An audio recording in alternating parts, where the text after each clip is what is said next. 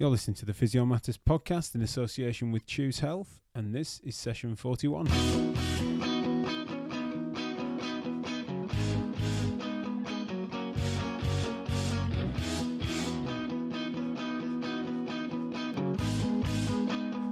Welcome back to the Physio Matters podcast. I'm Jack Chew, and we've been doing with lots of fun stuff going on over at TPMP HQ. We've been uh, starting to run a few more events. Uh, well, sorry, attend a few more events. We've not been running them. That's a lie, straight out the gates. Um, we went to the Physio Research Society and to British Rheumatology Society's annual conferences, and we did some live streams. So head to our Facebook page, the Physio Matters podcast on Facebook, and you'll find some live feeds from there. Um, from two events simultaneously, we're on the same day, so we're trying to coordinate that. A little bit of a tester for uh, us to try and do a bit more events coverage. If you like what we do and you'd like us to be at any event that you're involved in, or if you're me- even just a member of a society that runs a conference that, that you feel would be good for us to go and, and broadcast from and, and interview and try and take the conference out of the room, then please let us know. We'd really appreciate your uh, your support as well as just bringing our, our work to the attention of the organising committees if you sit on them or if you're involved in them. So please do let us know because we'd love to get out and about more. Uh, we've got a new couple of couple of new setups really with uh, with the live stream kit, so we can try and get ourselves out there um, more efficiently with top quality sound. Um, other things we've we've had going on. We did Jack March ran the uh, TPMP Champions League, which was a set. He set up a randomized league table of uh, different podcasts over the years from our for our 40th podcast anniversary, and um, and yeah, it was really interesting. Got thousands upon thousands of votes through the days that he ran it, and it led to a final between Ian Griffiths and Greg Lehman. And um, so two really popular podcasts had a big fight out in the in the final, and I think with 62%, we had Greg come out as the winner. And so what we did is we then p- planned that we put it to our patrons that there's going to be some exclusive content available to them uh, for either just with the winner Greg or with Greg and Ian. And we asked them which they which they wanted and they chose for Greg. And then we said do you want that as private material or do you want that to go public? And they said put it out publicly. So you know really hats off to our patrons. They had the choice of uh, keeping to something to themselves for what they pay for um, or share it out widely and they unanimously voted for it to go out widely um, unfortunately, we couldn't get Ian on, on the call just because we were on tight tight uh, boundaries for time. Um, but we will make sure that conversation does happen. I think it'll be an interesting one. But instead, what it meant was I had a chance to catch up with Greg and, and try and go into areas of conversation we haven't deviated before. People will have known that we did a podcast with Greg uh, back on session 16 or 18, I can't remember. Um, I should check that really. I don't know why I don't, but I'm doing this ad lib and they it was a really popular episode as I as I mentioned in the in this session. Um, but what I wanted to do in this is try and touch on some areas we didn't cover and try and poke into some areas in which we might even have disagreed. Turns out we, we just don't. I, I mean, despite best efforts, I couldn't find a way to, to disagree with the bloke. He's a phenomenal thinker and a really, as I mentioned uh, throughout the podcast, someone that I have massive amounts of respect for just for the way that he approaches debate and discussion and uh, always got massive amounts of patience, uh, a lot to learn. I've got a lot. I've learned a lot from him. I, I, will continue to, but I imagine that everyone else can. I think he's a he's, he's sort of stand-up example of how we might be able to try and win the battle of ideas, as I keep pitching it is thank you to the people that got in touch regarding some mentoring. We we're still uh, in in discussions over over where those slots go to. So if you're interested in being mentored by me or the team, then please let us know, and we'll we'll talk about that a little more, uh, as well as Thank you to those that are starting to send some patients our way. If you have any patients, particularly in and around our new clinics, which are in Altrincham, Cheshire, so anything in the real northwest region, especially if you've got some second opinion stuff, that might be worth travelling. But if not, then we're in Altrincham, which is just south of Manchester, and also into Norfolk. Uh, we've got we've got clinics over that way now uh, a clinic that we're running out of a gym there as well. So if you've got any patients that you feel you want our style of approach placing upon them, or you've got any friends and family that you want to point in a direction, then if you were to consider us, that would be much appreciated. And of course, in, in if you were to find a way to become a regular referrer, we'd, we'd find a scheme and we, we could maybe even throw you some extra goodies and bring you onto the Patreon sort of uh, uh, Patreon system, I'm sure we can manage something like that and get you some exclusive content as a thank you. But we appreciate it either way, whichever which way it comes. But anyway, enough from me. I bring you uh, the man himself once more, Greg Lehman of the well. We're going to go with Dr. Greg of the Lehman Institute, and uh, if you've not heard that that banter before, then eventually, if you listen on, you'll uh, get the big reveal as to what that means and, and why he's uh, now going by that alias. So I'll see you at the other side.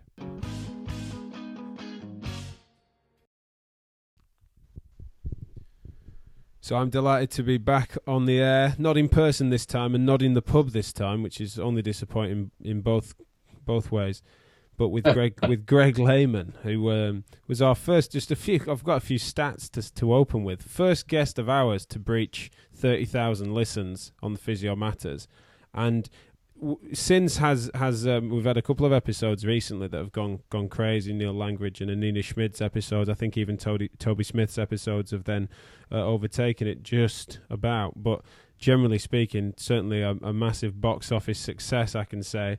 And the ideas that he then talked about have become a real common theme since then. Can't believe it's nearly two years ago since we had the first chat, Greg. Um, and we will talk about how things might have tweaked and changed and shifted. But since then, you have. We were just joking off air and saying that you've probably been on as many podcasts since then as I have. So you certainly should. You're you're a pro when it comes to this stuff now. Um, we won't go over too much old ground, and we'll try and cut, make sure we cut onto some more edgy stuff. Um, and I'll point people towards both our podcast together as well as many others that you've done um, in in the show notes and things. So to move things to move things forward. Um, we've we've got a few questions, and I'll try and walk us towards the subtle disagreements that you and I have. Although, admittedly, there aren't many of them um, because I'm just a bandwagoner. Um, but gem- but generally, is is there anything new you want to tell the listeners about you in the last two years? Remember the last time we, we were running. We're going for runs and and uh, puking. I'm I am hardly running anymore. I have, I have new goals now. Then I knew Greg the runner, and now I know Greg the daddy gymnast. Um, do you still do you still end up telling telling your course participants about me puking on Brighton seafront when we went for a run together? Is that? I think I just had to make it relevant, right? That were you there when I? Yeah, yeah, you you were there. I had to. I don't want to talk about you like behind your back. it's okay. No, it's fine. You talk talk to me. So I feel like telling the, the story next time on a course. to pull you up on Skype and then tell the story. No, it's fine. You, you chat, chat away, mate. You you won't be the you won't be the first. There's plenty of anecdotes that can do the rounds about me being uh, me being on a about not not loads of vomiting stories. I think in the physio world, but there's plenty, there's plenty of daft ones. But generally, um, there's. Uh, there's, I'm sure, a few corners of things that I've seen you walk towards that might have been some changes in your thinking um, or adjustments. But otherwise, uh, you now, apart from the apart from the backflipping, what is has your work circumstance changed? Are you doing anything particularly new with regards to sort of uh, physio and, and the like? Yeah, I'm I'm trying to um, to get back more into research, primary research. Uh, right. That's that's that's the goal now. Um, just to keep keep teaching a little bit, keep keep seeing uh, patients. We're just renovating our house, the basement, but to put a clinic in the basement. That's what that's what's going to be exciting, and then um, and then start doing more research again. Brilliant. No, that'd be that'd be good. And do, do, you think that you will rekindle some old research flames, or do you think you'll try and deviate into something completely new? You know, I, I've, I've mentioned this before, but, but what I what I want to do is is again simple biomechanics stuff, um, uh, with with the idea of of of, of like the, the whole point is I like to do biomechanical myth research just to say like don't worry about this stuff anymore. You know, it's because what happens is you know if we want people to move on and do the psychosocial or biopsychosocial we have to give them a, a, reason to move on. So you have to give them an alternative, you know, of how they can practice differently. But at the same time, you kind of have to say, you know, these these things that you're saying, um, they're not well supported, and so maybe we have to uh, get away from them uh, as well. So I want to do like really really basic stuff that that that wouldn't get any funding because uh, they don't need funding because the payers would be like well, who who cares that reciprocal inhibition doesn't work that way? Just because your psoas muscle is tight it doesn't mean that your glute muscle turns off. You know, they that, like a study like that, no one's going to fund that. But that's such a dominant theme in our profession, right? Sure. And these are, and, and so we, we I, I believe in testing that stuff, and then we can kind of move on from those those ideas that don't have a lot of support and aren't, and aren't even like really um, biologically plausible not either. making sense in theory, are they? But yeah, that's great. And I think what I'm going to try and do is probably postpone that for a moment as to whether that would truly blow the lid off the dogmas that exist, because I think that the different ways in which we try to translate that material, even if we had the most robust of data on that, is that sufficient to really plant new seeds. We'll No. come back to that a little bit because yeah, well, I think that the common thing would be no, not alone. But we'll come back to that if you don't mind. But it does remind me of uh, something else you've been.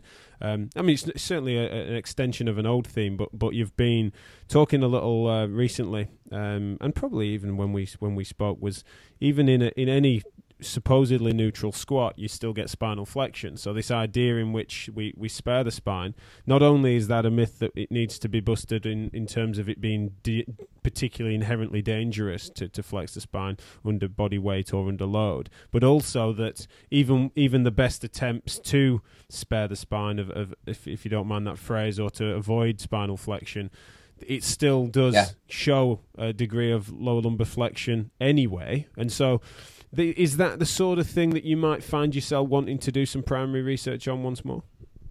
Yeah, exactly. So that that specific study that, that we want to do, you know, I I've just been playing around with a, a little piece of equipment uh, on the course and with with volunteers, but we'll do it more robustly. Is is measure spine flexion during squats, you know, compare it to uh, other activities, and then and then sort of see if anyone can actually uh, look at the spine and how it moves and say, is that a neutral or is it flexed or not? Because one, I don't think that people are very good at seeing it. And then two, if if we document that you can't actually avoid spinal flexion, this is lower lumbar spine flexion. Um, then then how important is it? Because what end up might happening is there's there's no doubt that people feel better when they like say it hurts to bend their back forward when they lift and lift predominantly through the spine, and then you know you you teach them how to lift with a, a hip hinge and they have less pain. You know, it may not be because the spine is flexing less, or or it just or, or it is flex, it's flexing less, but it's just a little bit less. You know, it's not going to end range. You know, it's not that it's out of neutral or anything like that. It's just that it's different, or you're putting more stress on the hip or something like that. So it's a touch academic, but really it's just simplifying things as well. It's sort of saying like, you know, the implications for primary prevention are, more important. They they kind of say you can just lift whatever feels comfortable. You know, get your hips involved and don't fully round out your upper back because that's what I think is what's happening. People people round out their lower back all the time, but it looks like they're neutral um, because their upper back stays uh, relatively straight. Sure. No, I think I think that that's it's the excessive attribution of cause when someone makes a gain or improves a, a pattern by it being less painful. They'll attribute that gain not to a change in habit, but also but to a, a change in biomechanics that's supposedly towards a more neutral or more optimal loading position. Yeah, when really exactly. that's just that's just that they've taken that clinical anecdote and, and they've attributed the cause and, and and also it's a it's a very intuitive reaction for a patient to attribute cause it's a very simple uh, cause causal relationship between a, a habit change and then symptom reduction is then to look to the posture's mechanics and, and tissues on a on a level. Not that patients always then take it to physiology, but generally they can understand that okay, I've just changed the stresses that go through it, and therefore that's doing less mischief to me because pain equals damage. It's a, it's a very straightforward line that people can draw, and sometimes they don't even verbalize that unless they're asked. Um, so that makes sense, and it also takes me to where I'd love to love to go with this because you've you've written on this as well as spoken on many of your podcasts, including ours, on this. But we you are liking to you do like to give credit where it's due. I've, I mean, I've always found that a really appealing way in which you go about things. You want to look at the whole whole argument, not just the weakest components of it. When you're sort of uh, finding yourself positioned against a, a, an an argument or an idea, you would want to see it in its strongest form. And I think that that gives usually makes us fellow travellers. You know, I want to give credit where it's due.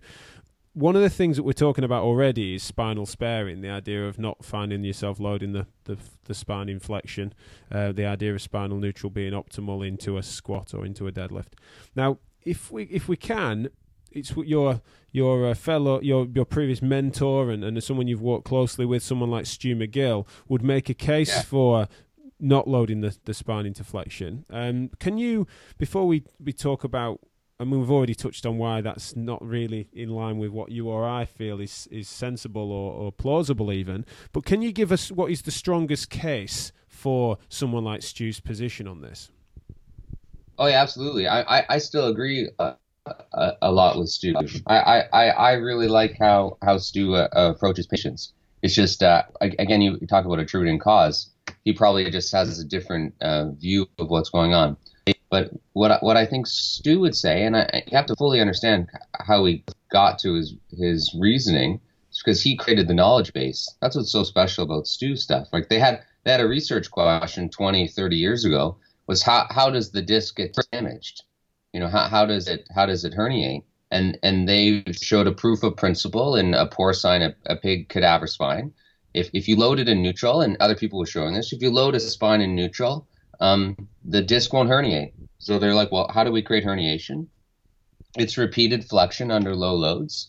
They showed that the disc will delaminate and, and herniate. And then Stu went on to show people would say, well, not everyone. I have a cousin who could do tons of sit ups. And Stu would say, well, this is why I can do tons of sit ups because there's a certain type of spine. Like I, I always get it wrong, but I think it's like a limacon shape or maybe this the the vertebral bodies are very narrow and they actually tolerate flexion really well. So Stu went on to show well th- this is why there's exceptions there. Um, and, and, then Stu's research would show when when you model the spine when you lift with its with a flex spine um, or a more flex spine.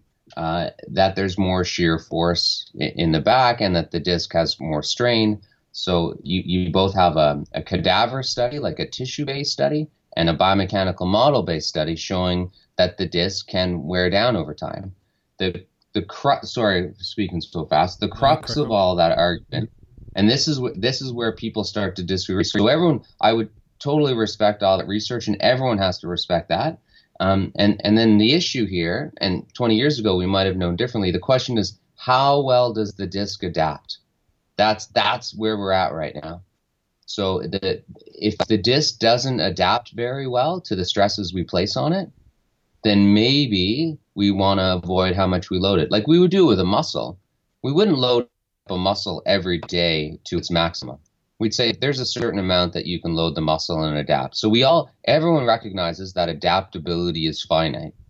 And we probably recognize that adaptability is different depending on the tissue, right? That's why people probably have more tendinopathies than they do have muscle strains. Sure. Right? Because the tendon is a little bit slower in adapting to repeated uh, stress. So then the question is, you know, same with bones and bone strains and stress fractures. So what is the disc? How well does the disc adapt? And that's the crux right there. If you think that the disc adapts really well, then you probably don't care too much about repeated spinal flexion under load. If you are worried about the disc adapting, and you don't think that there's any way to know that the disc isn't adapting properly until it's until it's too late would be the idea then you might want to say i think we should minimize repeated spinal flexion and and i think that's where where stu comes out at it so it's it's really that's the crux to me where people disagree there Sure. Does um, that make sense? It comes. Yeah, and, no, it, it, does, and, that, and that's exactly it. There's there's an awful lot of. And we don't know. That's the problem. We we don't have animal models. We can't really study people that well. We don't have enough studies that look at humans like in the long term. You know, to see if someone has repeated spinal flexion, what happens to them 10, 20 years ago versus a sport where there's less spinal flexion. Except for that paper by Foss, we talked about that two years ago uh, with the Norwegians and the uh, cross country skiers versus the orienteers. But other than that, we don't have much. Sure. So. Now, when it comes to, and, and I think that that's exactly why I was asking that question, is because there's a lot of underlying stuff. There's the, the people that are too quick to completely, you know, dismiss and uh, at worst yeah. ridicule some of uh, the underpinning work in which he built the knowledge base. There's no there's no lack yeah, of okay. lack of reasoning behind that. But where um, and, and neither of us are, are, are going to go near that. But also, there is then there is then a um, an element that I, I have a, a, a recent frustration with, where I don't feel he then necessarily will offer the same charitable reading of the counter argument, and I don't see him then incorporating or offering a coherent argument against um, the the idea of a more adaptable and then robust system, a complex neurological picture in which we know that there are some some central processes that need to be acknowledged. And that has caused me personally some problems with regards to me trying my best to explain this to layperson journalists in the UK who then drop me yeah. an email saying this do you know that this is counter to the most sort of uh, renowned spinal specialist in the world Stu McGill who says that what you're talking is nonsense it's uh, it's it's frustrating for me to look on at his work with respect and and to to pass out the things that I agree with and disagree with, only to find out that a biomechanist is re- still re- what it seems to be reducing someone to its constituent parts and, and seeing it as a being a, a truly mechanical entity.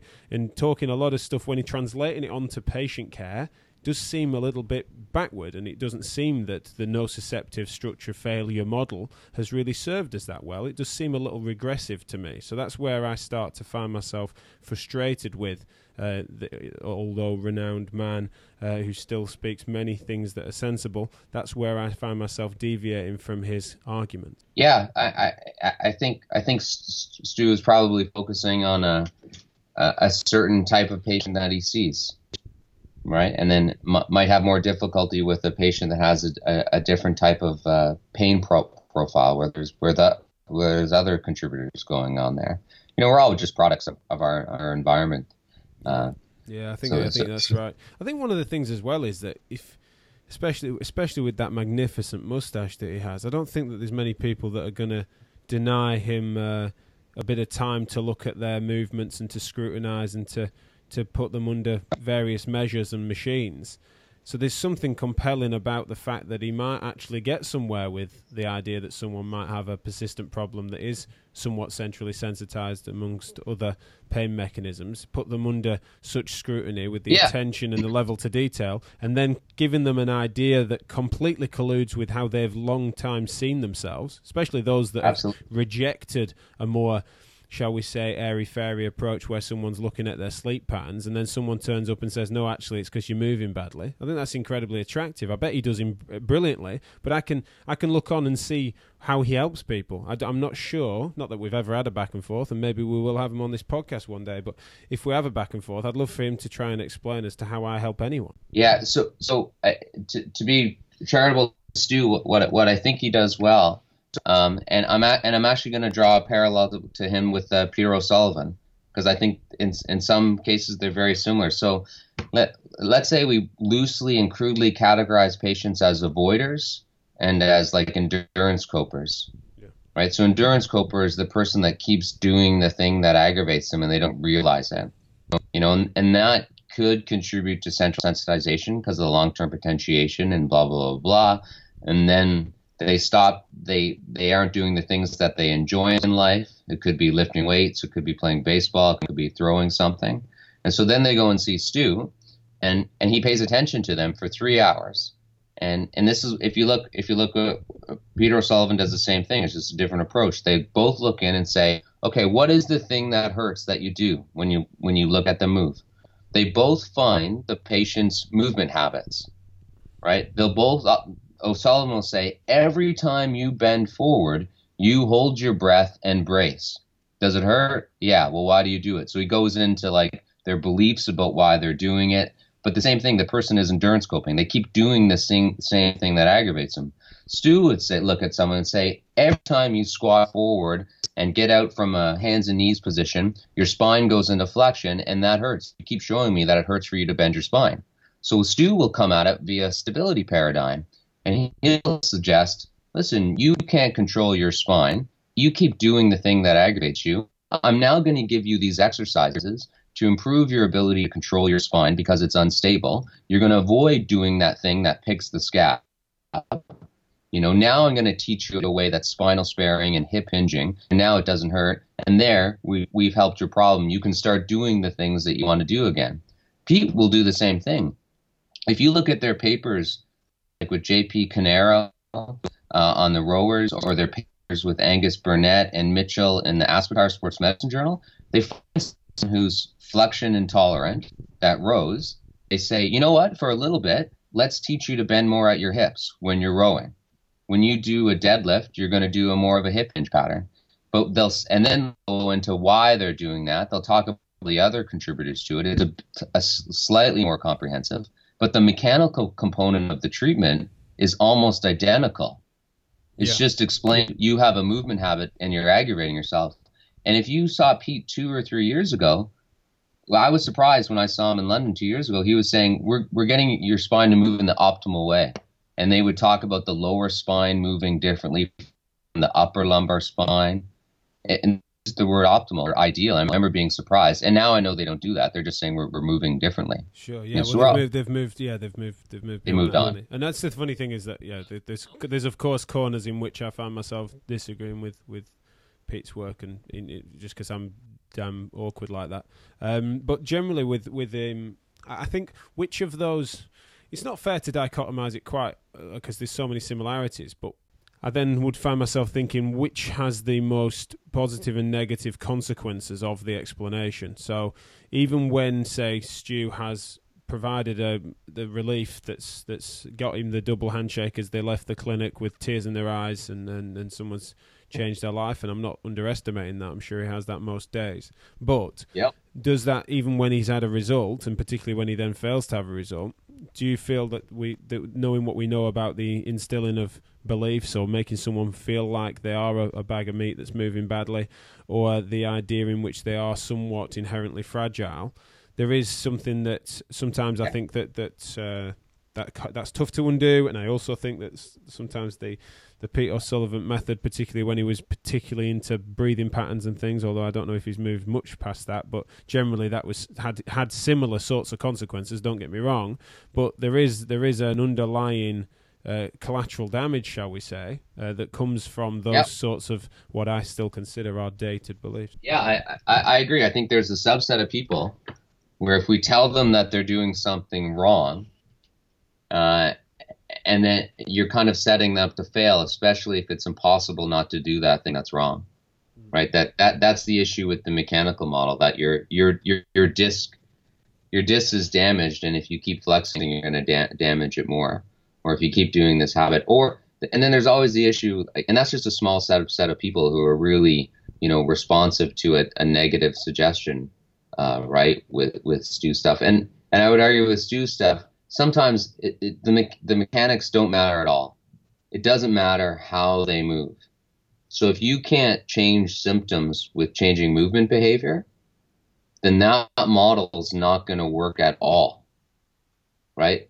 Sure. So what what I think is nice with the CFT approach, the, the biopsychosocial or any approach that does movement in other areas, then we, they have other options of just changing of uh, just changing movement they can say, you know what, you're you're sensitized. Like what I would say is, I, I, I don't want to put words in anyone's mouth, but this is what I think of the CFT. You're sensitized to these movement patterns. Um, there's nothing inherently wrong with them. For some reason, they're associated with pain.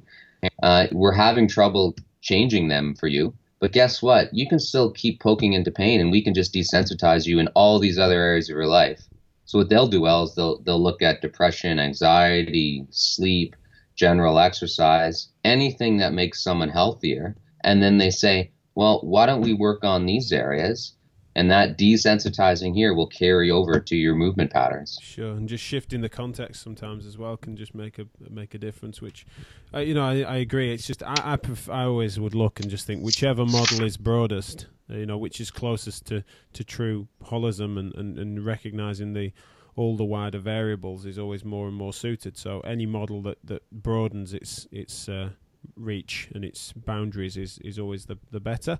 So no, that makes sense, and I think it sound does sound like you and I are fairly well aligned on these these sorts of things. So what I'm going to do is try and walk us towards a couple of things where, from last time we spoke, and also when I was on your course a couple of years ago, I found a couple of things where I thought maybe there's a few percentage points in which we might find ourselves disagreeing, which will be entertaining. Because around the time that you were on, last on the podcast, we had an influx of people that were starting to ask me and, and whoever was organising the interviews for Physio Matters to find us dis- find places to disagree with the guests a little more was was some of the feedback. Now, Sure. it's difficult for us to do that sometimes because really the whole point of the people that we're trying to perpetuate their ideas that we tend to agree with them an awful lot and also want to share some of the real meat on the bones of the work whereas you coming back on the podcast means we can walk towards some of those areas just uh, it might well be that we find ourselves agreeing but in case we don't it would be interesting now under the principles of when biomechanics matter which is something that is uh, a number of really important yeah. slides of, of your work on courses but also something you've talked a lot about on other podcasts including ours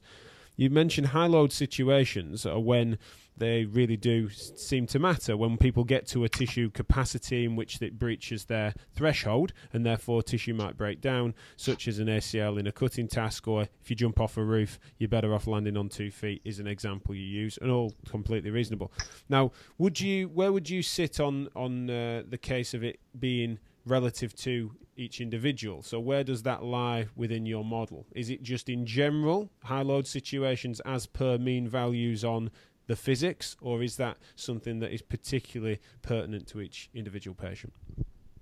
Uh, it's usually individual because e- even when you look at um, with the ACL t- uh, tear stuff, you people can have a big juicy ACL and they could handle those loads.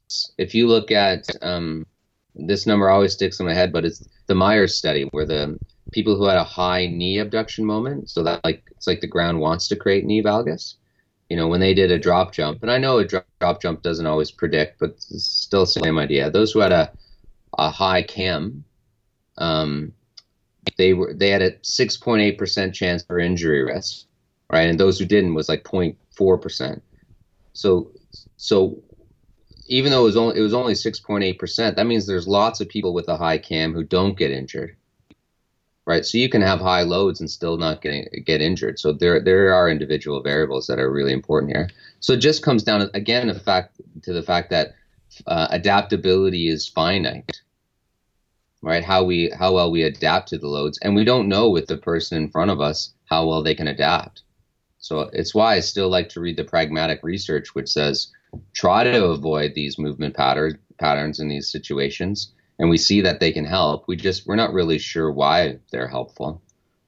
I, am cool not knowing. No that makes sense and, and and it could well be particularly on this one that uh, maybe we don't find ourselves disagreeing as much as i maybe wondered but there there are certain certain circumstances and i remember even maybe using this example uh, on your course where let's say someone who is generally deconditioned and uh, and hasn't then done any formal exercise for for a long time.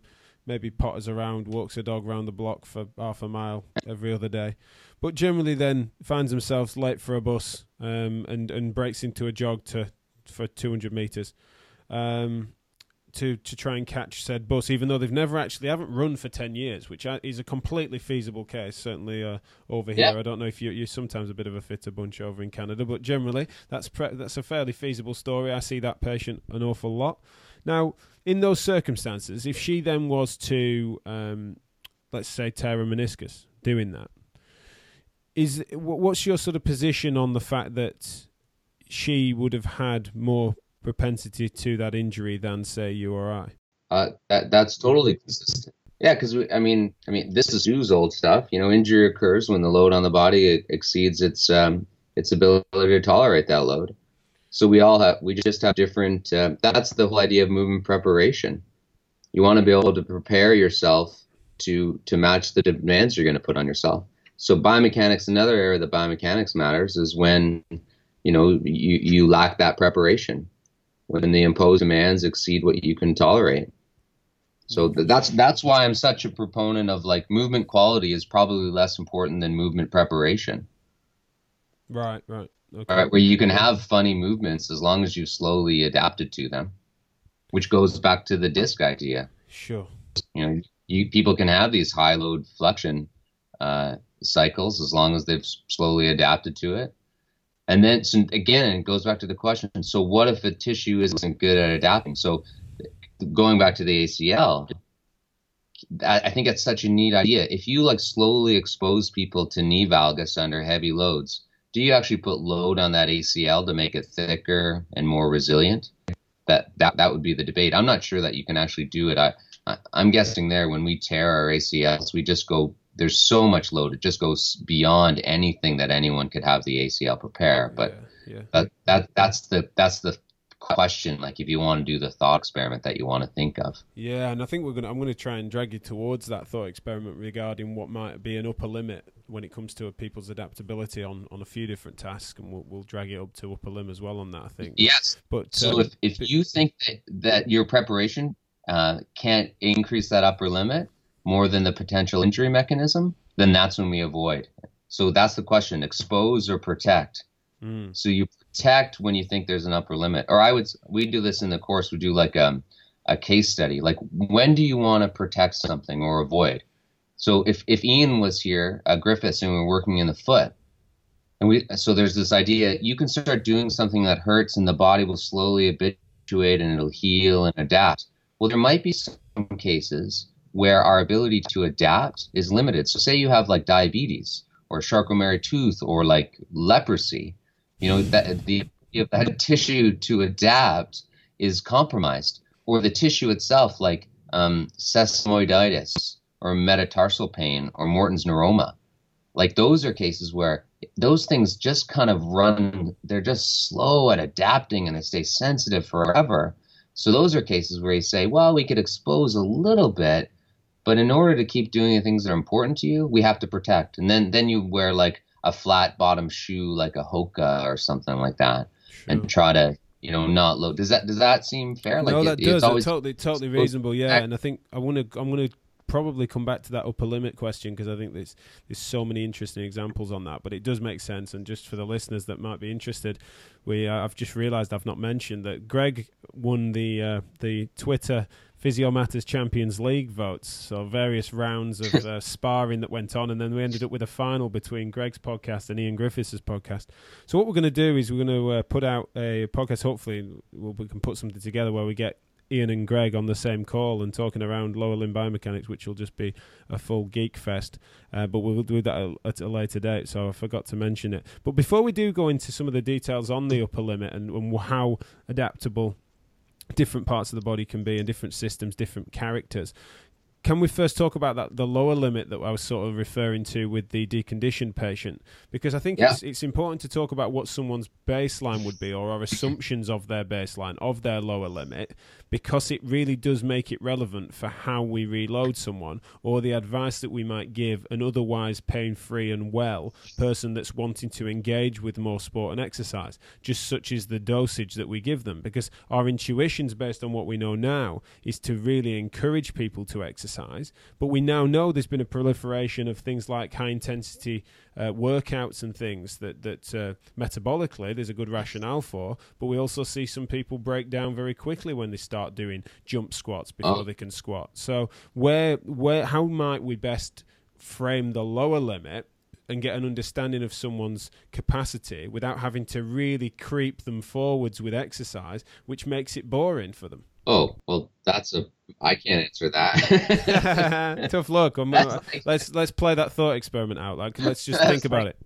No, because what you asked there is, uh, you know, how, how how do we choose the best exercise and the right dosage at the right time for everybody, right? no, but I just mean, you might we have some might we have some sort yeah. of variables that we can play with with regards to um, understanding someone's I mean, we, we'd, we'd obviously go through as thorough as we could because regarding history and someone's general. We're not we're not talking about people with say diabetes or leprosy. I do enjoy you, the fact that you use leprosy. I don't know if you see many lepers in your Toronto clinic, but good example. But Just generally, apart from those, apart from those, um, do you have any sort of telltale tricks and tips as to what how you find yourself pitching the dose uh, you know on a general level? Uh, i was influenced like 10 15 years ago with the minimum effective dose stuff there's there were a lot of uh, researchers out of queen's university really doing that waist circumference research yeah. and their big thing was you can get a lot of health benefits by doing very low amounts of work and and one of my professors 20 years ago was into lifestyle exercise uh, he was a cardiac rehab guy. He's the one that gave me my um, my grant application, just gave it to me, and that's why I ended up getting a scholarship. I didn't do jack shit. He was awesome. Nice. I, I, don't know if that's legal, but uh, anyways, I spent the money. Um, so, and he would say you can get huge health benefits by doing small amounts throughout the day. And, and I think we've got to give those those low level um, exercise tolerant patients permission just to do a little bit. Like you don't you don't have to go to the gym and do 30 minutes hardcore to get the health benefits. So I think it's finding that lowest amount, one to two minutes. Like if I have a patient who has fibromyalgia, we do one to two minutes, and or two to three minutes every hour. That's sort of the idea. Just little bits all the time, sure. adding up. You know, when, then, the, when, it comes to say a well person that's that's not like I say, the pain free, they've not got fibromyalgia.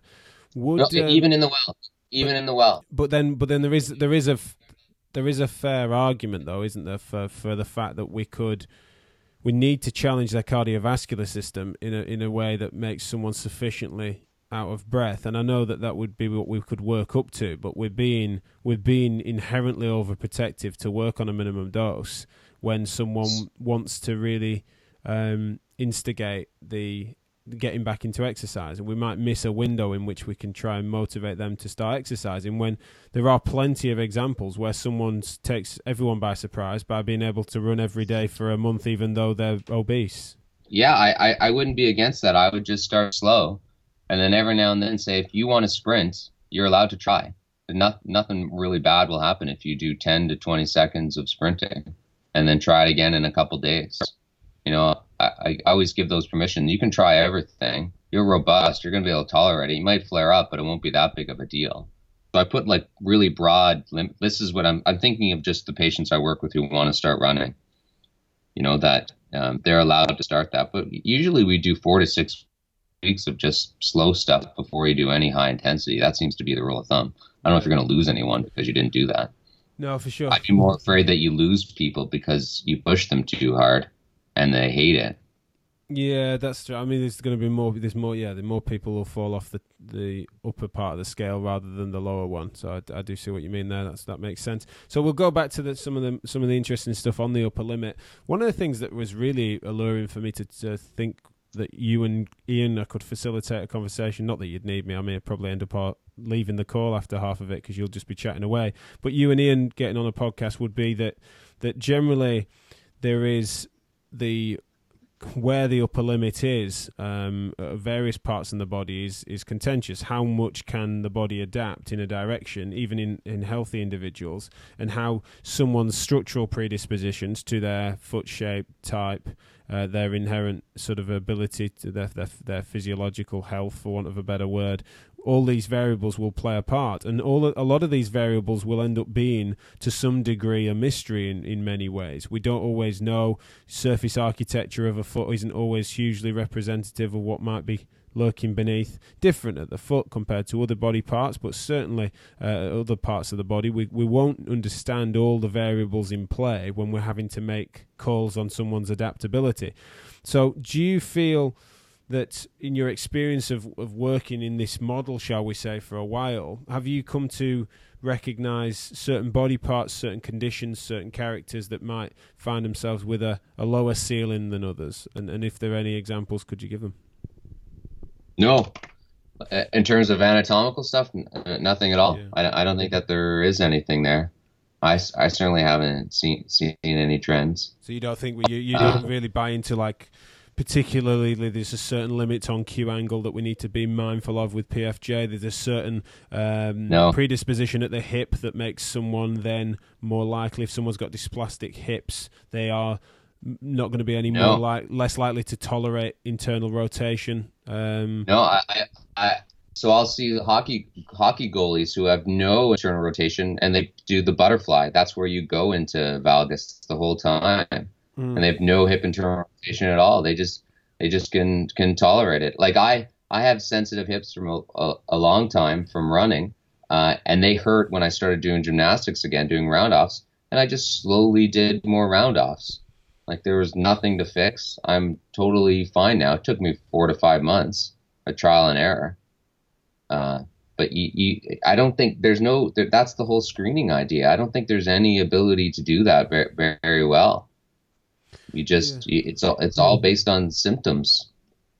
That's it. It ends up being simpler. It's just symptom modification and and then slowly changing over time. And when someone's then had a, I mean, I, I want every bit of me wants to just agree with that narrative, and I do understand where you're coming from with it. But I just think that there are sometimes there's this perfect storm that can happen, particularly once we bring a previous injury into it, where someone might have a, a, a femoral acetabular impingement that for for yeah that that just does means that they just they're not suited to being an ice hockey goalie or they they find themselves no matter how slowly we adapt them into that no matter what training patterns we try to use they may have yeah. a structural predisposition especially coupled with absolutely. a poorly treated previous injury you have no idea until until it's too late like you you don't know that they're that that's going to predispose them to it until later until you try. Yeah. so i would be so worried about telling people this might increase your injury risk because you know in that subset of people that will increase their sensitivity. So yeah you just it's just never worth scarring them with that knowledge. Yeah. Now where would you where would those predispositions most lie though? Because i mean i'm sure I, am trying to think of. I don't want to totally, totally bastardize some of Ian's best examples on this, but there are certain, say, different people with different levels of sort of supination resistance or different foot types or foot shapes and things that might mean that if you if you held a gun to Ian's head and said you've got to pick which of these two people ends up with tib post tendinopathy, he'd, he'd be able to hazard a good guess because even though both might never, that if he if he had to he had to pick one from his experience and, and, his understanding of the of the mechanics and the physiology means that there will be natural predispositions to someone's biomechanics. In those circumstances would you well do you buy into that at all or do you would you apply that elsewhere in the body similarly? Uh, i buy into the fact that it might happen that it might predispose them but you have no real idea who that's going to be until later. There's just too too many factors going on. So there's no there's no point in talking about it because it would be like Ian's paper with Brad Neal in the pronation, right? Static pronation. They said that it was we talked about this two years ago mm. that it was a significant risk factor, but it wasn't an actionable risk factor because there is no cutoff. Yeah. Yeah, like the difference between the two groups, you know, was well, the, there's huge variability across the groups, so you would have no idea how much is too much navicular drop, and then the difference between the groups were fractions of millimeters. So uh, the research is good. I mean, they're they're great at that stuff, but it just doesn't help me do anything. It's not an actionable risk factor. Yeah, right, I think so I think that's the thing. The, the variables at play are difficult to interfere with. If we were to just on a thought experiment, then if we've got two, we've got two runners running exactly the same mileage. Let's pretend that they have every other variable in, in line. They're the same age. They've they've got a very similar history, and then they were they were there, and, and we did a few tests, and one of them had a um, one of them had a inherently higher sort of pronation moments on the on the subtalar joint, for example, um, yeah. and was uh, then and that was the only variable at play. Would we be in a situation where we would we would look at that and we wouldn't be able to work out, even if forced to, you wouldn't take a punt on which of those two athletes would be more or less likely to develop any particular injury in and around the foot. yeah, you, you might, but it might be one of those things like the number needed to treat would be 50, yeah. right? it's like that paper by Bart, Chris Barton and Ramskov. So they did a hip. Ramskov was the first author, uh, and I talked to Chris about that. So everyone for a long time was saying runners who have knee pain are are more likely to have um, weaker hips. But then when you looked at the prospective stuff, you know, there wasn't if you had weaker hips, you weren't likely more likely to have knee pain. And then Ramskov came, came in and said, you know what, maybe we were measuring hip weakness wrong, and they did it like faster. I don't remember, but it probably was like 60 degrees, you know, in a Kincom or a Cybex. And they're like, yeah, okay, there we go. Prospectively, the runners who are a little bit weaker in hip abduction were more likely to have knee pain. But then when you go look at it, you would have to you would have to put 32 people, I think, into a hip abductor strengthening program to prevent one one injury. Yeah. No, that's fair so enough, to me, makes it actually practical. here- Yeah. Well, no, how I would take that, or the, the someone with the high uh, calcaneal eversion moment when they run, and someone say, "Oh, well, you're a little bit more likely to have, you know, medial tibial stress syndrome." Well, how do you end up? Uh, how do you end up preventing that? Well, you do strength training to increase your tolerance to those loads. So why wouldn't we just do strength training on any everyone, since we can't be sure? So we just treat comprehensively, yeah, which Yeah. is exactly what we do with the FIFA 11 because the whole team gets the feed for ACLs. That's, it So we can never sell it meet the threshold. Yeah, it would never meet the threshold for you to individualize it to an extent because we know the consequences of that individualization. So, yeah, I'm with you. I mean, I, I really tried to force it in there, as you probably noticed, but yeah, we can't disagree on that. um, that's I want- fair enough. I wrote a I wrote a paper on that saying like maybe if 'cause I had equipment that could measure that stuff. Maybe if you see more pronation, you do those exercises, but you should probably do those exercises anyway for performance and because they might help. Yeah, no, You know, no, so you just- comprehensive, comprehensive capacity, as you've as you've often said. Yeah, is, exactly. Is, is, That's a bullshit. Bullshit. Trademark TM. TM, sorry, yes, of course, immediate reference. And you- now, what what that then? A, slight deviation then from that. What's the what's the most common misrepresentation of your views and your work? And and you're pretty unflappable. Everyone always thinks I'm taller except when they meet me in person. Yeah, Tom Cruise. that's not a misrepresentation, though, is it? You're, No, you're, you're a munchkin. You've got you've got a taller looking face. People are then surprised and somewhat disappointed that I'm not that, that I'm not a Chinaman and that I'm not, that I'm like seven foot tall. So yeah, people say I've got a short looking face, which I don't know what that means. But yeah, apart No, from you- that, which the biggest misrepresentation is like, what do you got? You just talk to everybody. Even my wife, she'll make fun of me. You're just gonna talk to everybody? I'm like, no, I love biomechanics. Like everyone gets some. Usually, everyone gets some sort of physical intervention. You know, so I still think biomechanics is important. Uh, I I just think that we have to keep questioning it uh, to to get better at it, to find out when it's really important, and then at the same time when it's not important, and then the the the most important not important thing would be like when do you absolutely not want to talk about it because talking about it might actually increase someone's risk for prolonged pain. You know that that's that that's where i think we have to get get better. So that's the misrepresentation that i just talk to my patients and don't do anything me- mechanically sure, which couldn't be. And i i don't get it. I always i go out of my way to to talk about biomechanics. The f- whole first day of the course is biomechanics. Yeah, it's just reconceptualizing it. Sure. Well, I mean, I know I know that full well from from having been on those on those courses and talked to you at length. Both on and off microphone, it doesn't really make sense to me when I see that, or you just you just talk to people who's suggesting biomechanics don't matter. I know very few people in the world that have looked at this as closely as you have and come to the conclusions you have with complete completely fair readings as far as I can tell anyway with my limited knowledge uh, of the of the literature and of the ideas that are you know everything gets a fair viewing. What do you it's been two years since we we did that podcast. It's been two more years of of, of fighting the good fight in my opinion. Do you feel you are more or less rep- misrepresented these days than you were back then? Uh, do you feel like there is a, a, a turning of any tide?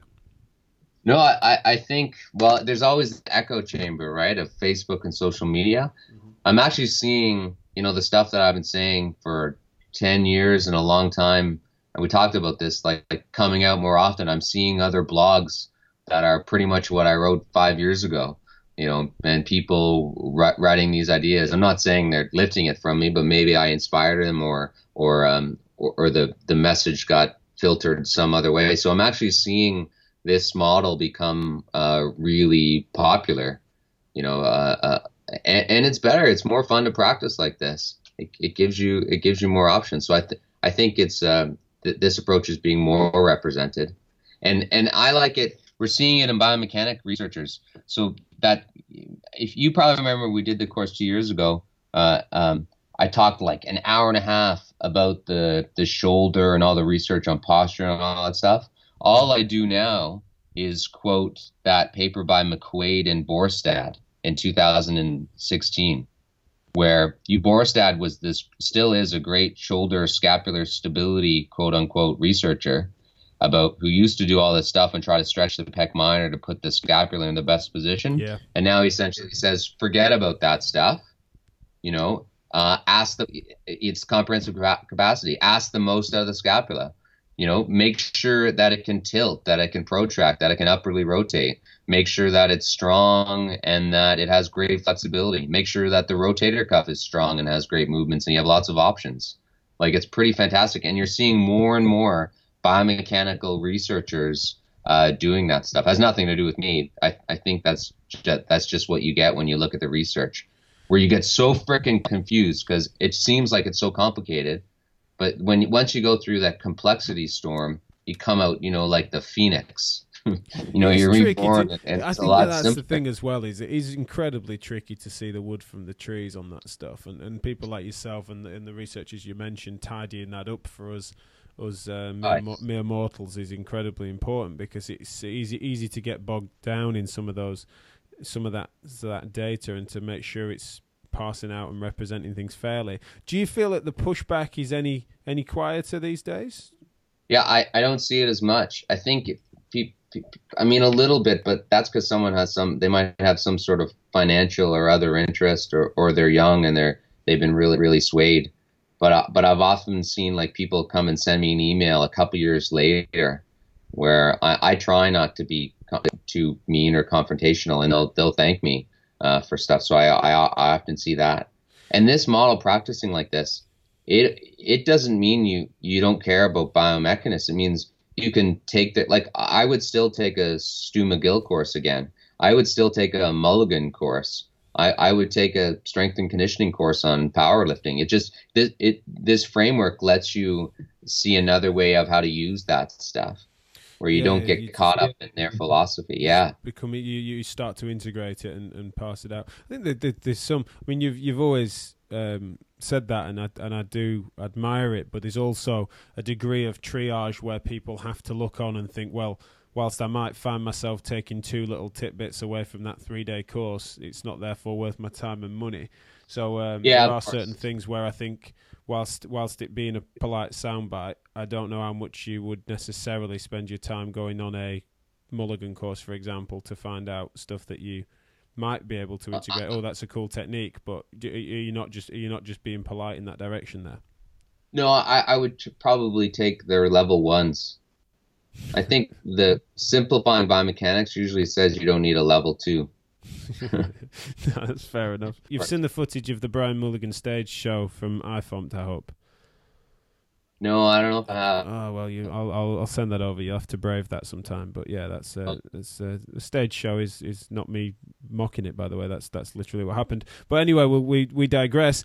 Um, it's one of the things that I've always found interesting about your work, and particularly since we since we uh, spoke two years ago, you it is clearly tempting for people to get carried away. I think we were drunk by this time in the podcast two years ago. Yeah, well, you, you, you're you're wrongly assuming I'm not drunk now.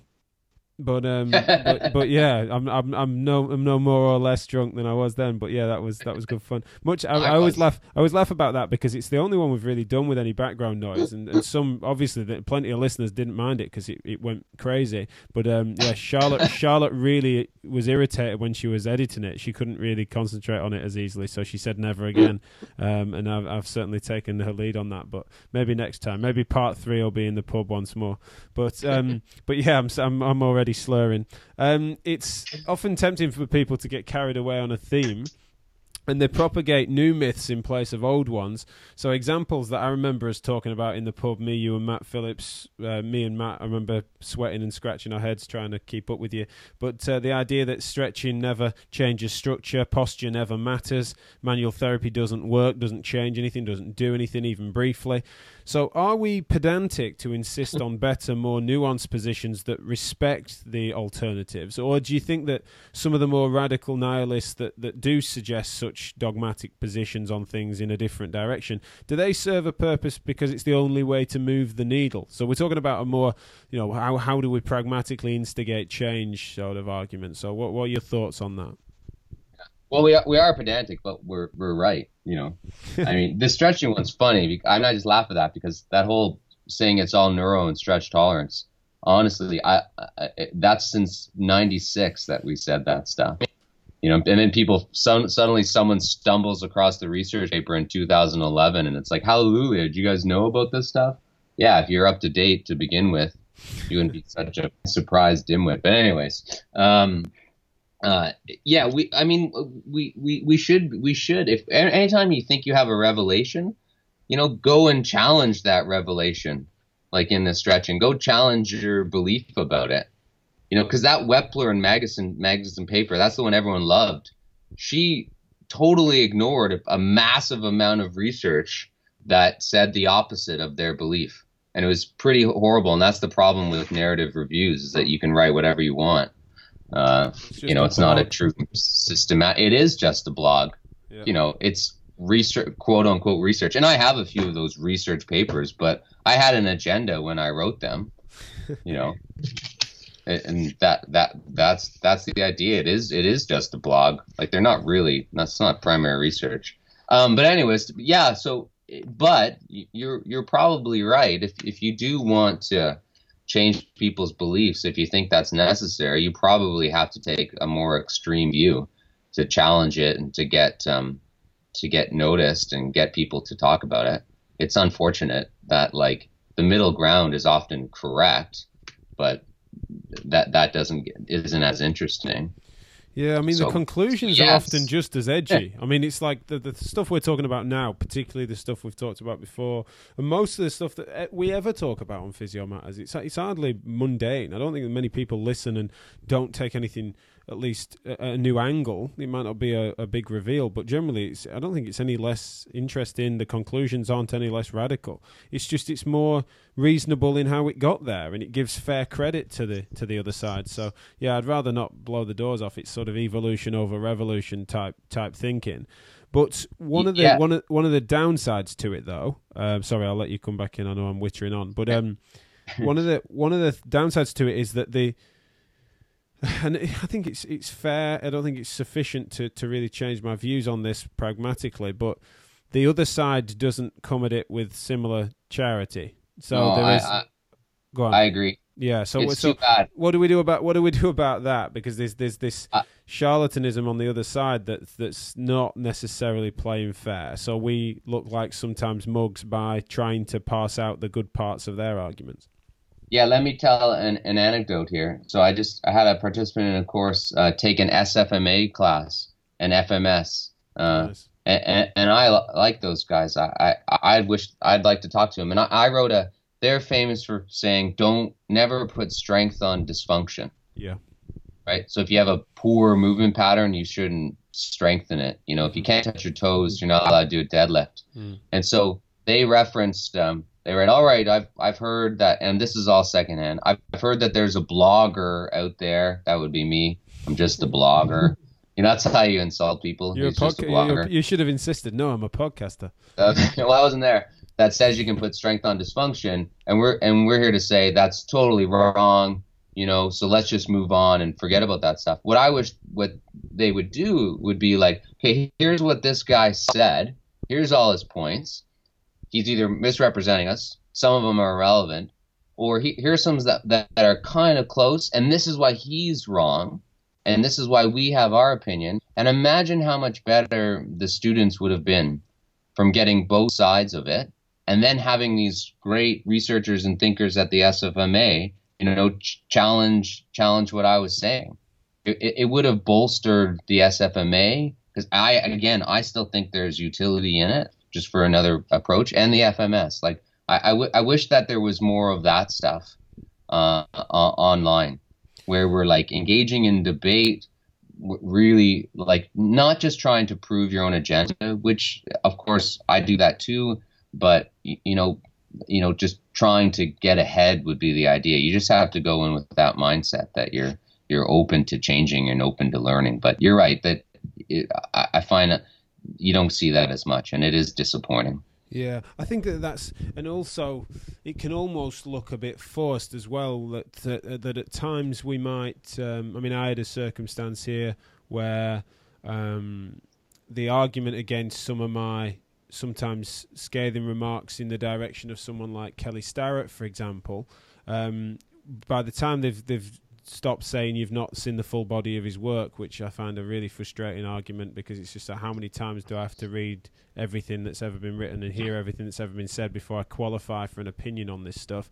But generally, once they get over that, it's usually the idea that, well, we're all trying to f- sort of perpetuate movement and, and you know it's all just you know try, different ways to get people moving i find yeah. it really awkward apologetics because essentially i mean it's the i think uh, one of my friends characterized it uh, when i was ranting about it one time as saying well it's the argument that even hitler was nice to dogs and whilst I don't like to evoke Hitler much, it's the idea that you know trying to give credit where it's due can't go too far. You know, the idea of thinking that everything has to be balanced and we have to be excessively charitable. I'm not going to give people that much credit for encouraging exercise in, in this day and age. I think that's a fairly basic entry level.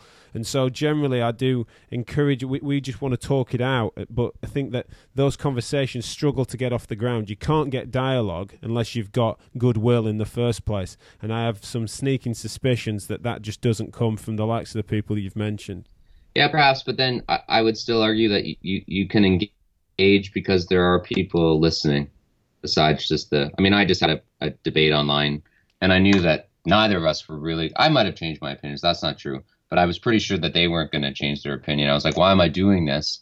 And i kept doing it because i i knew that people i later i found out that people were listening and reading. So i think there's still value um, maybe not with the person you're debating with sure. but but with the other people that, that, that a, might is that be. a text text back and forth on social media? Or is that something that? Uh, it was on Facebook on Scotty Butcher's page about uh, therapeutic exercise or corrective exercise, and uh, and that stuff. Uh, and glutes, glutes firing and all that jazz. I think I might have might have stumbled across that. Yeah, I was like, if there's a way in which we can get a public link to it, then I will post because I think that was an interesting back and forth, and I've seen many of those sorts of occasions. Which brings me to my next question or next sort of topic. I can't necessarily think these are questions. It's just a, a chat as ever, but. Um, that one of the things we've already sort of mentioned is you and I tend to work on a variety of angles to try and cut through with ideas, and and um, you've you know really usually I'm I'm passing on second and third hand information, but generally there are sometimes ways in which we manage to upset those who crave the traditional formal channels in which education has had to be perpetuated over the ages. Do you think we can inspire behaviour change while still being credible? Um, even though others, as we've mentioned before, are deluded at best and charlatans at worst on the other side. Because you and I try and use satire, use human, be sorry, humour, be as human as we possibly can be, uh, and and come at things from multiple different angles. Whereas some would argue, no, put it into print, get it peer reviewed, and and formalise your tone across every capacity. Where, where's your position on those sorts of factors? So that's just a knowledge translation debate, and I, and I'm pretty sure that you, know I, I remember working at a at a university as like a program manager, and they were really working on knowledge translation, and they wanted their research to do more, and and they know that it, it's not just publications. You know, that's just one start. It's it's getting it out there uh, as well, and it's not just going to conferences. I used to be chastised because I never go to conferences and present my research. Uh, I, d- I didn't like the idea that it would go too far. All it was promote themselves and not do any research. But no, you, you have to find as many many channels as as possible. And I, and I like that's why I made that joke about the Lehman Initiative yes, and all that stuff. Tell the listeners about the Lehman Initiative. It's a great example. so it was just one day I saw something on the internet and I started laughing, and I was like, it was just someone selling a simple exercise program and I thought, holy shitballs! Like, talk about taking like the simplest thing and just adding complexity that was totally unnecessary, and just saying all these things. So I did this off the cuff video with my three year old daughter, uh, Mimi, and I just, you know, just made fun of her improper movement patterns and all the dysfunction that she was having. and her her poor squat patterns. And some of it, it's odd because some of it would sound. And I said, you know, this is the Lehman Initiative, and what you have to do, especially if you're a chiropractor, you always introduce yourself as Doctor First Name. Hi, this is Dr. Greg of the Layman Initiative. you don't know how messed up you really are, right? Yeah. Like, yeah, never under, never never underestimate how broken you are. And that that got that got like twenty thousand views in two days. I could do like a three minute spot on the skin fascia frictionless interface and present some literature, you know, and that'll get, you know, maybe a thousand, a few thousand, 20,000. And it's still got the, it was just another way of saying a simple message. You know, just a just a, a different way through satire and being so, and it was it was so over the top ridiculous. I didn't feel like it would be offensive. Yeah, I, I, think that's what's it's too ridiculous to be offensive. Well, it's funny because well, good good good satire, good satire touches us in, in, in places we'd rather it didn't. That's the whole point, though. I think that's that that's where people sometimes just seem to be far too dry on these matters because there's this yeah, air I mean, of supposed. Eminem is Go on, sorry. Eminem is famous for saying a little truth is said in jest. Like you gotta. I think uh, one of the one of the weird things is I think there's this uh, this it's a, it's a bit of a myth really in itself this air of professionalism that, that somehow means that we have to be less human. And uh, uh, and there's, there's there's a fine line and I think that sometimes people do take the piss on that really and they, they push it too far and they become somewhat um, that they'll that if if you're if you're mocking things when when chat would do, or you or you end up finding yourself ridiculing something within two sentences when you've clearly not understood its its full premise, then that that's yeah verges on unprofessional because it's just simply making fun and it can it can. Uh, err towards bullying if the mob joins in. So, uh, you know, I yeah. do think there are lines there, and I'm not an absolutist on these things. But certainly when I look at that video, which was a complete rip off of Sophology, by the way, which um, which is uh, my my TM. I can't, be- I can't believe you did that. But yeah, generally those sorts of uh, those sorts of things where there is people I missed know all that Sophology stuff. I, don't, I still don't even know what. It, every time I Google it, I find some sofa company from New Jersey. well, that's the point, mate. I, I, I, I, was out of town when that blew up, so I don't even know what the hell that's about. Well, yeah, but you, you wouldn't that's understand. My, you, that's you, my you've not you, for one you've not been on the course and you clearly aren't sophologically astute so you wouldn't understand and that's fine and mm. we'll talk about it another time. But generally those sorts of things they they are going to get people's backs up sometimes which is in some to some degree a side effect of the point is that sometimes things do get carried away and there are things that are completely ripe for ripe for banter. And and really it's like you say, one of many tools. And if it was the only thing that someone like you or I were doing, then yeah, there'd be people that would be frustrated. I think that there's probably better places intellectually to do things than than just have physio come comedians. But yeah. if it's one angle, then I think it's got to, it's got to be fair game. And I think that people need to really open their eyes to to new media, to the world, to social media particularly, and to realise that we've got to cut through in different ways, or we're going to leave whole generations behind on this. Um, and and you're really doing that. You're breaking through with it. What's the um, what's the sort of case in which um, how might we measure any successors of some of these movements, shall we say, or the, I think the, the movement for movement, or the idea of comprehensive capacity, or the concepts in which we rationalize sensibly when biomechanics does and doesn't matter. How might we understand when the pendulum has swung sufficiently for us to uh, to to stop ranting or mocking in that direction? Oh, good one. Um, yeah. How how do you know it's working? Yeah. You know, I, I think it all one aspect would be to have to creep into the undergrad training, where um, you you say these things and they're not that popular anymore amongst people who are out of school. So you know the leaders in the schools end up changing the curriculum a little bit, and then so when the new people graduate, they're like, yeah, we know that. That's that's nothing new. You know that, that, that so it, suddenly it becomes less shocking and less offensive because nothing about it is is, is really new or, or interesting, right? So it it just fizzles out because it sucks and it's not interesting. Yeah, that that would be the, the, idea, and that's where the entertainment factor does have to play a part, doesn't it? Really, the you know the the active active interesting people is is got to play some part. I think it does does seem like, uh, whilst I agree, I think it's almost a bit ambitious because the faculties in most Western universities of, of, of uh, stacked with people with the credentials earned through traditional formal education. And therefore yeah, it would bad. it will naturally it, even the best of characters and there's some incredible thinkers that I know of that that really you get them one to one and you you have a back and forth it's brilliant. But generally the way that they've come to those conclusions has been fairly long and drawn out and somewhat formal. So they can't help but perpetuate that model on their students that way of you know how to construct thought does tend to go through those more formal educational channels. So I think it's a tough bubble to burst whilst I agree with you. Yeah well students students always have to view themselves as the customers. They have to make them, especially in the states when they spend so much money going to, and they just treat them like cash cows. I can't, I don't, I don't like how it's done. Yeah. Like students have to say, "I'm the customer here." Why are you?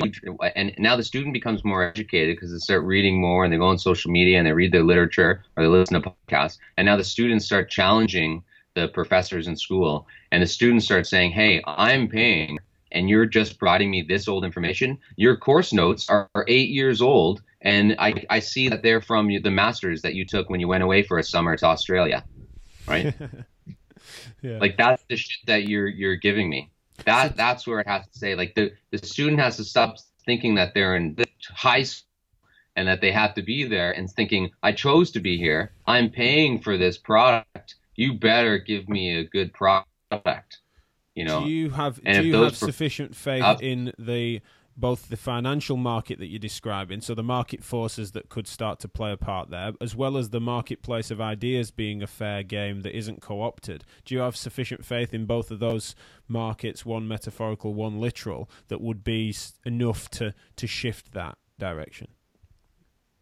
I, I don't know, it'd be market forces. It would more just be the sh- shame, you know, that for that professor to feel like I'm being challenged here. I, I need to do something about this. You know, my, I was so lucky at chiropractic college. I went to school with those two PhDs, the chiros. Yeah, yeah, sure. Uh, and my masters, remember those? Kim Ross, Dave Bresnik. Dave yeah. And then I went to chiro school, and they were changing the curriculum there at the time, and they did amazing in their little area. Like, so I've seen that small changes can occur. Yeah, you just need the right characters and the right work to be being sold at the right time. So yeah, there's there's a few things that need to align, but it can happen, and that's promising. I think one of the things that that um, and I'm not sure whether you know to, to do push back if you don't agree, but I, I think that there needs to be some clarity from people like myself over the fact that being to some degree skeptical of the traditional institutions or the formalized processes that I'm often critical of, particularly on social media, probably less so on the podcast. But that doesn't make me anti-intellectual, and it, it no. doesn't make it doesn't make me anti-academic it, it doesn't. It, it's just, it's just difficult for, for me and many in, in I'm not going to say my generation necessarily because I really don't associate it with, with an age bracket or a particular timing.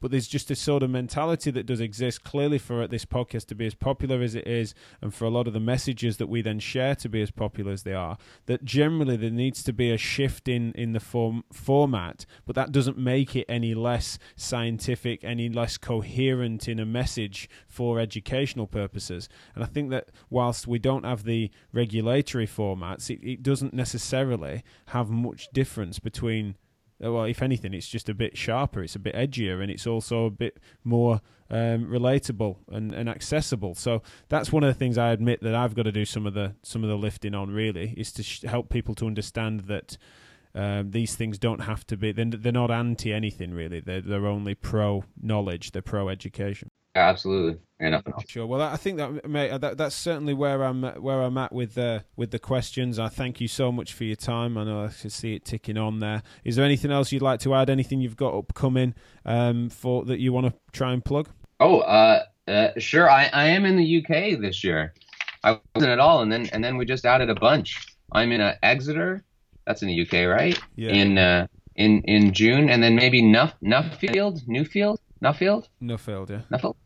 Yeah, uh, maybe r- right around June as well. We're, we're just confirming that. And then uh, in Nottingham ne- next March. That's where uh, Roger is, right? Yeah, that's right. Is he going to eventually turn up at, at a course of yours? Well, I'm gonna I'm gonna invite him, and and then I'm I'm finally in London, like the heart of London, in January.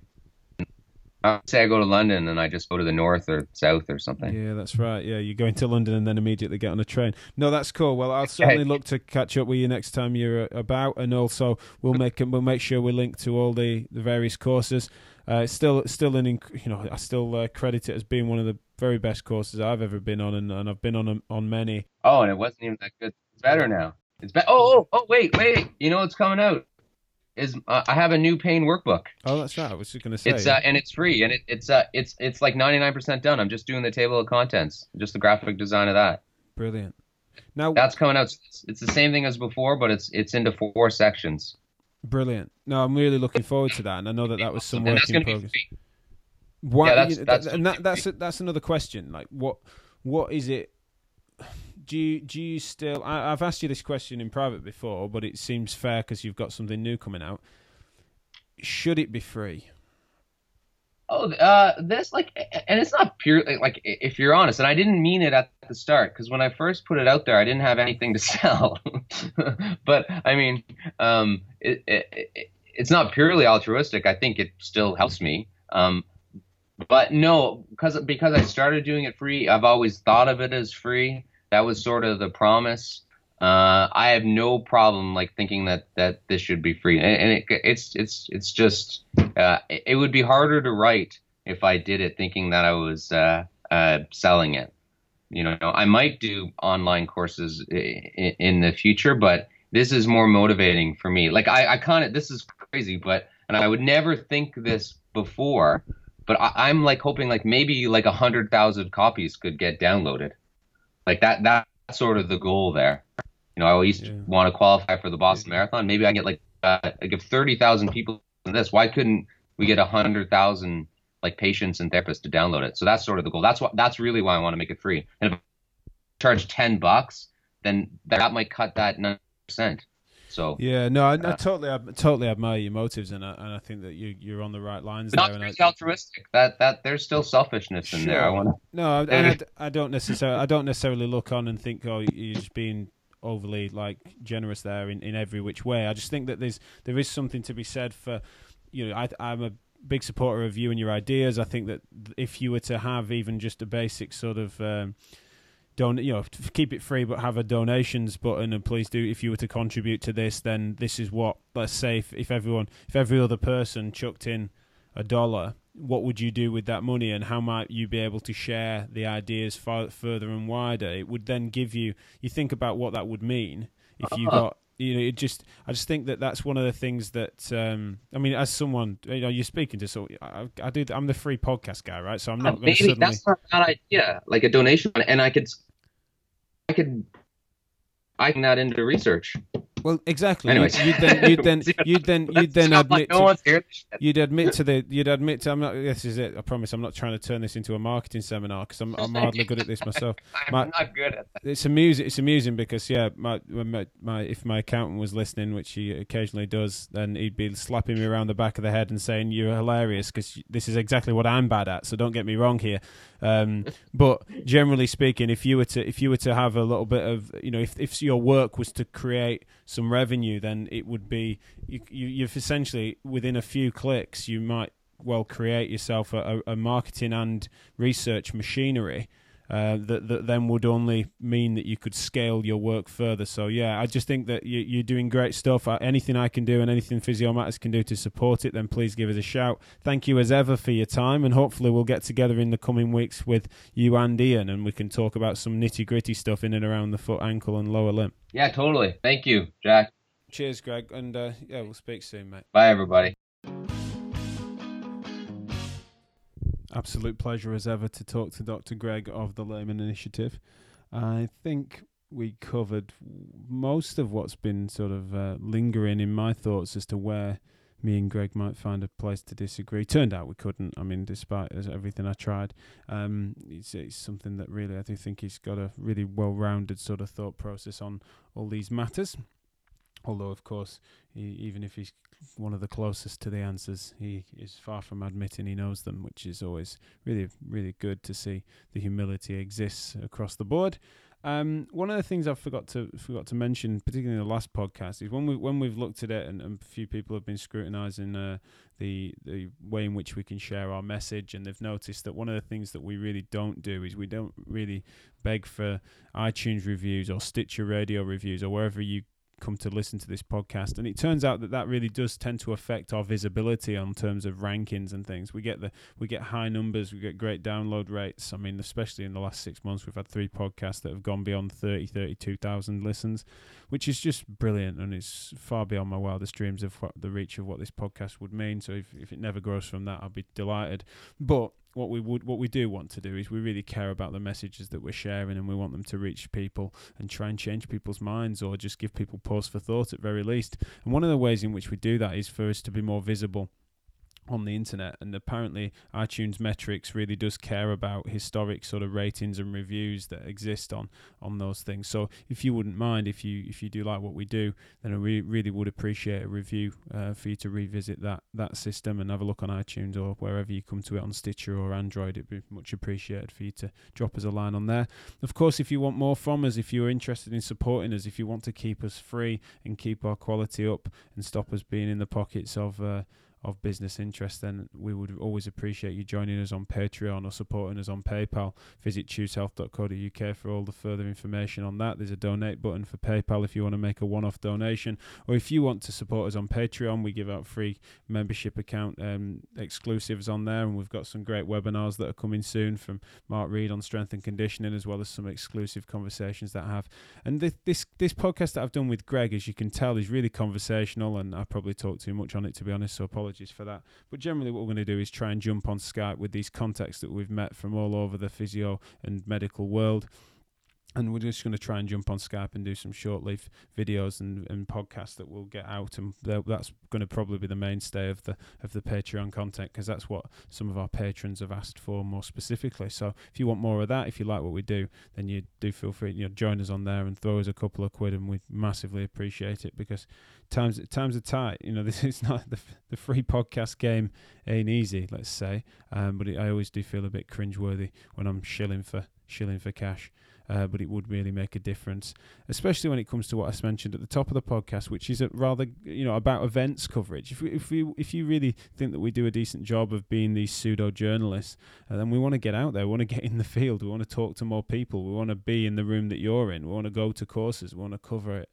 as thoroughly as we can. And and really, these things are any any spare change that's given out as well much as we do things out of the goodness of the heart and put as much of the you know the business money into the into the physio matters thing that comes from Chews Health really the the patreon stuff just covers the expenses of of people like george goodwin who supported me at the um, physio research society and jack march who went down to the rheumatology society. And you've seen our hopefully seen our myth busting piece which is through our student group uh, Matt Murray Downing, Owen Cunliffe, Tom Jessen, and George Goodwin doing fantastic work for our new student focus group. Find them on social media if you haven't already. But all of these things, I mean, I never get a chance to reel off all the stuff we're doing. But all of these little facets, they come at some basic expenses, and I feel um, I feel cruel if I don't, you know, at least find a way to, to, to throw these guys a bit of change to cover their expenses at the very least. So please do consider it, and if you do, we'd much appreciate it. But otherwise, thank you for listening. You've been listening to the Physio Matters podcast discussing physio matters because physio matters. Bye for now.